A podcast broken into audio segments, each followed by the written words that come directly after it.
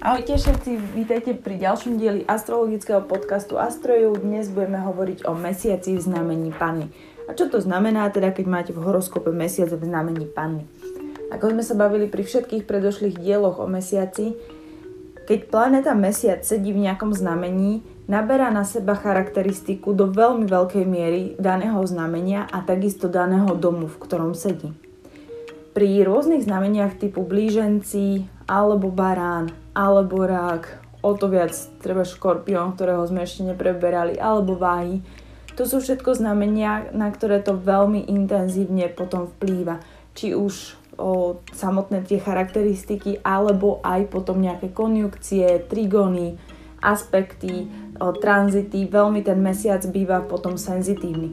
Mesiac v pane je však mesiac perfekcionista, nazvime ho tak. Človek vo svojom vnútri, tá, tá jeho, hm, to jeho vnútorné prežívanie, to jeho vnútorné zažívanie, to myslenie, to vnímanie sveta je v prvom rade a zásadne o perfekcionizme. Takýto človek chce byť dokonalý. A už ide o to, v ktorom dome ten mesiac má. Takže rovno môžeme prejsť na to, aby sme si tie charakteristiky trošku upravili, aby sme vedeli, čo sa tam môže diať a ako to taký človek môže potom prežívať. Ak je mesiac v prvom dome, tak človek je naozaj o, veľmi zaťažený na seba, na svoj vzhľad. Tým, že mesiac reprezentuje matku, ak je toto žena, tak sa veľmi chce podobať, alebo naopak veľmi sa chce nepodobať na svoju mamu to už opäť záleží od aspektov, či tu mamu vnímala pozitívne alebo ju vnímala negatívne. Ale mama je naozaj veľkým vzorom toho, ako ten človek chce k sebe pristupovať, ako chce vyzerať, ako sa chce obliekať, ako sa chce o seba starať, ako sa chce vnímať, ako sa chce prezentovať. Zároveň mesiac emócie. Tento človek nosí svoje emócie ako na dlani. U ňoho vidíte, čo práve prežíva, na čo myslí, z čoho má strach – z čoho má obavy, z čoho sa teší. Je taký otvorene priateľský, otvorene nepriateľský, otvorene úzkostlivý, celkovo ale je veľmi naviazaný na tú mamu. Špeciálne to majú teda dievčatá, keď sú v tom mladšom veku, alebo teda v tom veku nejak do tých troch rokov, oni sú extrémne naviazané na maminu. A tá mamina je všetko, lebo ten mesiac na tom ascendente, alebo teda z toho prvého domu, má ako keby rozhľad na všetky tie ostatné domy. On, on je vládcom toho života, keď si ten kruh predstavíte, ako keby bol prvý dom hore, siedmy dom dole a vy ako človek sedíte nie v jeho strede, ale na jeho vrchole, tak vlastne vy všetko máte pod sebou. Všetko je ovplyvnené vami, vašimi postojmi, vašimi názormi, vašim prežívaním. Takže tento človek je aj schopný si do veľmi veľkej miery vytvárať realitu podľa toho, čo si myslí a ako je nastavený. To znamenie panny je perfekcionistické, to sme, to sme si hovorili. To znamená, že keď tento človek sa rozhodne, že bude perfektne zdravý, tak bude robiť všetko preto v každej jednej oblasti života, aby bol perfektne zdravý. Keď však sa rozhodne, že sa nechá ovplyvňovať obavami, že bude vystrašený, bude si zakladať presne na takých tých obsesívno-kompulzívnych nejakých návykoch, zvykoch a bude trpeť nejakou takouto vecou, tak tam je naozaj potom problém, že takýto človek to dovedie do dokonalosti. Že neodíde z domu bez toho, aby 4 krát to svetlo neskontroloval, alebo aby, aby neskontroloval rúru, aby 20 krát nezamkol dvere a tak podobne keď vám tento mesiac sedí v panne v druhom dome, to znamená, že na ascendente, aspoň podľa tej vedskej astrologie, máte leva. Takže život takéhoto človeka je o tvorivosti, o výslní, o, o romantike, o užívaní si života. Lenže potom tu máme tú pannu v druhom dome. Takže perfekcionista na peniaze, na hodnoty. Tento človek potrebuje mať veľkú istotu v tom, že v jeho detstve mu boli stanovené určité hodnoty, ktoré on dodržiava. Veľakrát tie hodnoty sa týkajú buď prístupu k financiám, čo je ten druhý dom, alebo k životospráve, pretože je to panna. Takisto byť skromný, byť pokorný, takíto ľudia môžu veľmi dobre si všímať na svojich kolenách, že čo sa im deje Ak ich bolia kolena, hovorí to buď o prílišnej pokore alebo o príliš malej pokore. Ale tie kolená môžu byť pre nich veľmi dobrým signálom. Tiež je možné, že sa takíto ľudia držia späť. Držia späť v otázke bohatstva. Že sa možno im bolo vštepené, že sa majú báť byť bohatí. Pritom ten lev ale hovorí o tom, o tom, že by to malo v tom živote ako keby prúdiť. Takže oni na jednej strane chcú byť na výslení, na druhej strane sa možno niekde v kútiku duše obávajú toho bohatstva. Práve kvôli tým rodinným hodnotám, že by mali byť skromní. A tam už potom dochádza k určitému boju, z ktorého sa samozrejme dá výjsť, pretože ne, netreba sa len opierať o jednu planetu vo svojom horoskope. Treba si pozrieť tie ostatné planety a kde existuje nejaká sila, kde existuje ten potenciál toho, aby sa človek z tohto dostal. Lebo potom sa dá zase s tou pánou v tom druhom dome pracovať tým spôsobom, že takýto človek dokáže slúžiť druhým, nie je mu hnusná veľakrát žiadna robota a na základe toho, že je takýto pracovitý, takýto skromný, takýto úslužný, takýto o, zodpovedný a perfekcionista dokáže zarobiť naozaj že kontinuálnou a systematickou prácou dosť veľké množstvo financií alebo dokáže pomôcť druhým ľuďom spravovať ich financie. V treťom dome to máme zase pannu leva, raka. Človek je veľmi, veľmi kritický na komunikáciu. Na komunikáciu k sebe, keďže je to rak, ktorý chce mať v podstate pocit domova, šťastia, hýčkania, potrebuje veľkú starostlivosť sám o seba, potrebuje, aby tí ľudia okolo neho ho mali radi, aby mu poskytovali tú, tú starostlivosť, aby mu poskytovali pocit domova. A potom, keď prichádza k tej komunikácii v tom treťom dome, tak tento človek vie byť veľmi, veľmi seba kritický, veľmi kritický na druhých ľudí a veľmi ťažko znášať kritiku. Takýto človek naozaj uh, je veľmi silný logik o, nepôjde po veciach ako intuícia, aj keď by sa to od toho raka očakávalo, že má ascendent v rakovi alebo slnko v rakovi a tento človek by mal byť emocionálny. Ako náhle tam má ten mesiac v tej pane, čo je celkom silný mesiac, tak je logický. V podstate vám najlogickejšie znamenie asi zvieratníka, ktoré naozaj ide po logike, analýze, intelekte, je také on má výbornú pamäť a, a tak podobne, tak vám teraz sídli v emóciách. Takže aj vaše emócie sú veľmi logické, veľmi sporiadané, vaša komunikácia podlieha týmto spo- usporiadaným emóciám. Tá komunikácia nebude emotívna. E- komunikácia vaša je veľmi praktická. Vy viete vyjadriť svoje potreby, ale hovoríte ich možno až tak, tak chladne, tak roboticky, tak systematicky, že tí druhí ľudia proste z toho sú zrazu potom vyvedení z miery ale pre vás je to logické. Tie emócie pre vás musia byť logické. Musí, musíte si vedieť usporiadať svoj svet a to je tiež úžasné na tom mesiaci v pane, že takíto ľudia majú ten vnútorný svet naozaj logicky usporiadaný. Ako keby ste si vo svojom vnútri spravili kastlíky, ktoré máte pekne oštítkované, označené a máte tam, že láska. A keď to vyťahnete, tak si pozrite normálne, že záznamy od prvej lásky až po poslednú lásku. V každej tej zložke je napísané, kto to bol, čo to bol, aký bol problém v tom vzťahu, aké je budúce ponaučenie s troma vykričníkmi. Založíte zložku, vyťahnete ďalšie a tam máte napísané úvodný vklad do toho vzťahu bol tento, očakávania boli tieto, tuto sa urobila chybu, pozor, neopakovať 20 vykričníkov. Zase založíte, vyložíte ďalšiu a tam si prečítate, že toto bolo takéto a takéto a zase založíte. Jednoducho neviem, či ste videli niekedy rozprávku v hlave, ale takto tam nejako môže fungovať vo vnútri človeka s mesiacom v pane. Že všetko má svoje miesto, všetko je organizované, všetko je archivované, doslovne je všetko archivované, pretože takýto človek môže mať veľmi dobrú pamäť. Naozaj, že sloniu pamäť.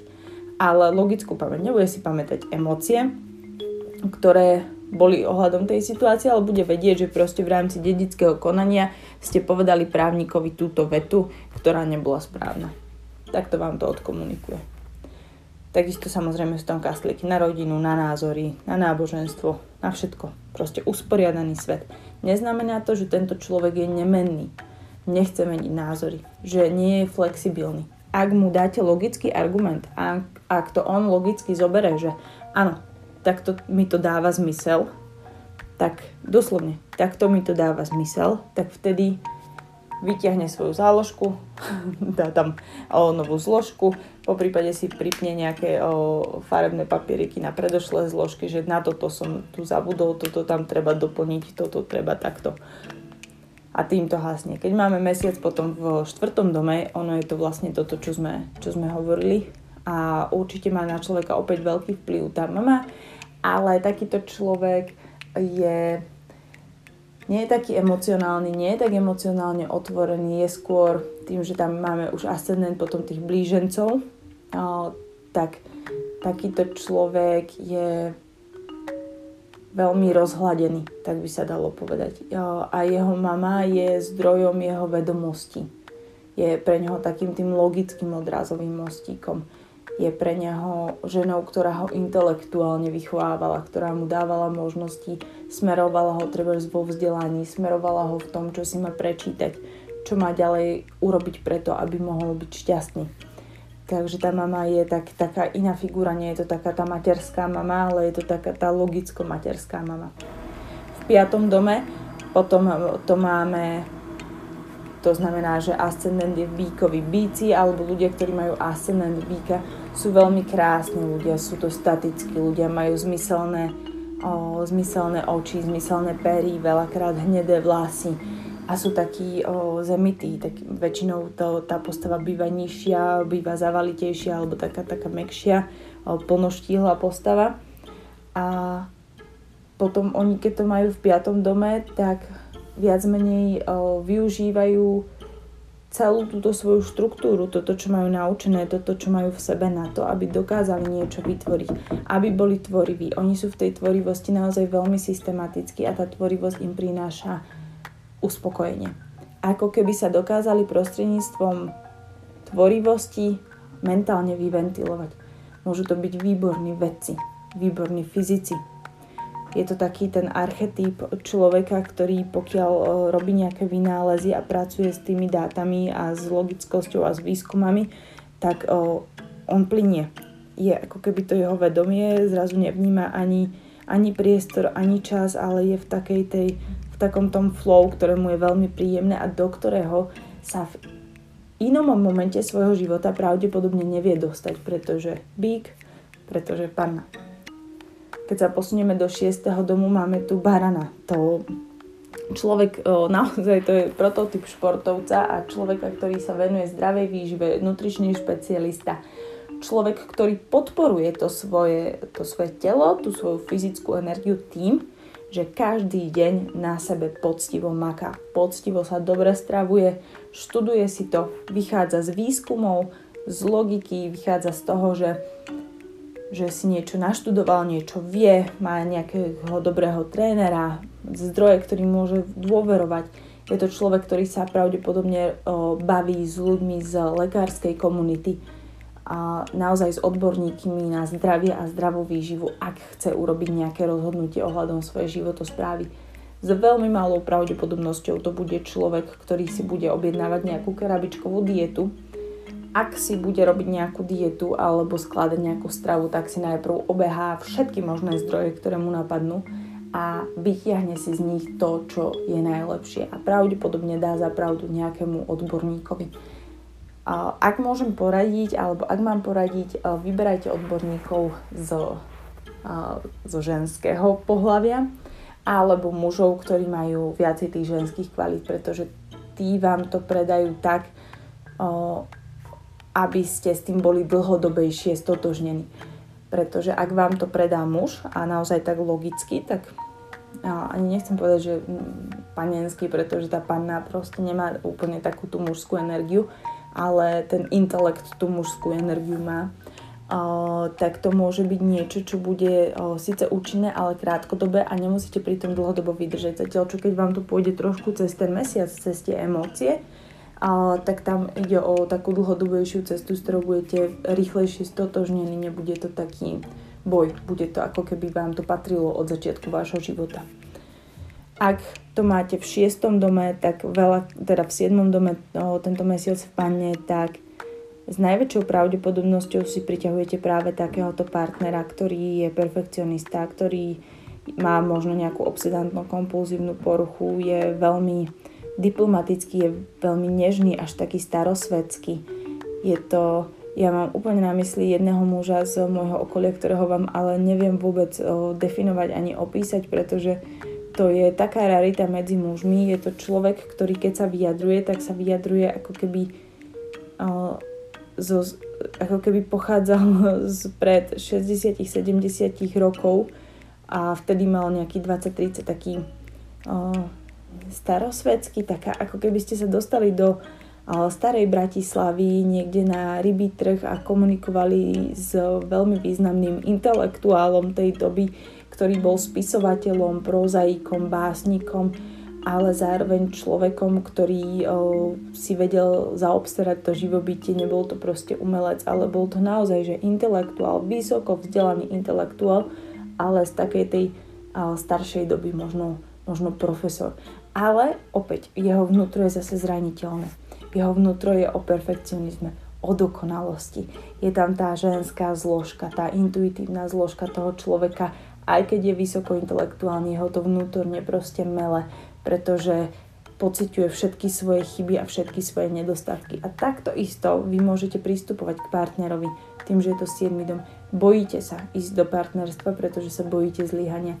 Bojíte sa, že si všimne ten partner vaše nedostatky. Alebo práve keď sa dostávate do nejakého vzťahu, či už biznisového alebo toho partnerského, tak vnímate vy sami svoje nedostatky a je vám to možno až trošku nepríjemné a máte tendenciu sa stále zdokonalovať, pracovať na sebe. Takže ono to v konečnom dôsledku je pozitívne, ale tá emócia tej panny v, tej, v tomto perfekcionizme nebýva príjemná. Nebýva ľahko zvládnutelná, je to proste seba kritika. Není to také, že o, není tam taká tá radosť a skotačenie blížencov, že á, zistím si niečo nové, není tam tá levia energia, že ja som sa narodil na to, aby som bol král, tak ideme sa teraz dokonalovať. Není to ani to škorpiónske hlbanie, ani svetlo na konci tunela, ktorý vám dajú strelci a budú vám rozprávať o nejakých vysokých víziach. Nie, je to proste zemská, pragmatická, praktická panna, ktorá stojí nohami na zemi a ktorá proste vníma, že čo bolo urobené, čo musí byť urobené, aká je tam tá spravodlivosť a, jednoducho ona si v nejakých tých počiatočných štádiach tej panny, pokiaľ to máte do nejakých možno 10 stupňov, tak je tam viac tej energie toho leva. To na základe tých podznamení, ktoré sú vo vedskej astrológii, je krajšie viditeľné, že tam ten človek si lepšie užíva. Ale tie druhé dve tretiny tej panny sú o tvrdej práci a o získaní úspechu buď v prvej polovici života alebo v druhej polovici života. Záleží, že v ktorom tom ste, o, sa to, o, je to, to znamenie alebo tá nakšatra, to podznamenie, že o, Purva Palgúny a Utara Palgúny. Tieto dve. O, a je to presne o tom, že ako ďalej budete narábať a tiež sa to potom dostáva až, až, do, tých, o, až do tých intencií a teraz si nepamätám, či je to hasta alebo ktorá presne to je, ale tam už to zase v tých neskorších štádiách tej panny hovorí o liečiteľských schopnostiach. O schopnostiach liečiť prostredníctvom zdravia, prostredníctvom informácií ohľadom zdravia. Tieto všetky témy o, tam môžete ako panny mať. Takže nemusí to byť len o, naozaj o tej o seba môže to byť aj o tej starostlivosti, o tom liečiteľstve, o tom zdravotníctve, o, to, o, o tom, že pány väčšinou inklinujú k tomu zo zdravotníctvu a k tomu poslaniu pomáhať druhým ľuďom, liečiť ich, o, poskytovať im lieky, ale veľakrát je to presne také štrukturované, že že nie poskytovať im emocionálnu podporu na tej ich ceste, ale proste mať ten harmonogram liekov, kedy to majú brať, kedy majú ísť na prechádzky a takto sa prakticky o nich postarať, o, prakticky sa postarať o zdravie tých ľudí, ktorí pred nimi ležia alebo ktorí s nimi súvisia. Ale poďme ďalej. V tom 8. dome človek môže mať rôzne strachy, fóbie, môže veľmi intenzívne vnímať svoju vlastnú hĺbku, a hĺbku svojich strachov. Sú to ľudia, ktorí sa vedia pozrieť pod povrch a vedia z neho vyťahnuť to, čo je dôležité riešiť. Ale kým vôbec vojdu do týchto vôd, tak veľakrát bývajú na začiatku svojho života veľmi zaslepení. Sú to ľudia logicky, praktickí, ale ktorým príde v živote ten moment tej transformácie, že sa budú musieť pozrieť do hĺbky seba. Môžu to byť presne ľudia, ktorí zažijú klinickú smrť alebo podobný, podobný stav vedomia či už spánku, alebo naozaj pri, pri nejakom šoku, pri nejakej nehode, pri, pri niečom. Nechcem teraz hovoriť také veci, že musí sa vám to stať jedine v prípade, že sa vám stane nejaké nešťastie, to vôbec nie. Sú to zážitky, ktoré môžu nastať spánku, môžu nastať aj počas bdenia, jednoducho zrazu sa zmení vedomie a tento človek s tou pannou, ktorý doteraz bol jednoducho logicky, jasný, materialistický a praktický, zrazu zažije niečo a teraz treba vidí farby, vidí auru a zrazu a, a iba mu to prebleskne. A teraz, čo sa v takomto človeku začne diať? Najprv mu to prebleskne, povie si, OK, idem na vyšetrenie k očnému lekárovi, asi mám šedý zákal. Stane sa mu to, lekár mu povie, že no, oči sú v poriadku, treba mu dá okuliare, pravdepodobne mu tam niečo zistí, lebo samozrejme pán, pán nemusia niečo zistiť, inak, to, inak z tej ordinácie nevíde. Lenže spadne sa to začne opakovať častejšie a častejšie až do momentu, dokiaľ nezistí, že je ešte niečo viac, než len to, čo si myslela a začne sa o to zaujímať, začne v tom pátrať, začne v tom hlbať a privedie ako keby to duchovno do tej praktickej roviny života, začlení to duchovno do, do toho svojho života a vtedy sa to, tá energia vybalansuje. Môže to byť akákoľvek oblasť, akákoľvek téma, ale ide tu o to, o to praktično, a to duchovno, ktoré sa tam musí ako keby dostať nejakým spôsobom. A väčšinou to tak tlakuje na tú, ako keby z dola, to tak narastá, to duchovno, duchovno, duchovné uvedomenie, až narazí na tú zem, na tú hmotu a začne ňou presakovať. A ide o to, ktorým kanálom vlastne presiakne. Či presiakne sluchom, či presiakne očami, myšlienkami, či presiakne kožou, že presiakne cez nejaké pory, cez nejakú energiu, ktorá sa zhmotní v tom reálnom tele, že naskočí, ja neviem, exém, vyrážka alebo niečo, čo ten človek musí riešiť a až ho to dovedie buď k alternatívnej medicíne, k rodinným konšteláciám alebo k čomukoľvek. Jednoducho dôjde k nejakému tomuto momentu, kedy to duchovno bude potrebné spáriť s tou hmotou, prijať ho.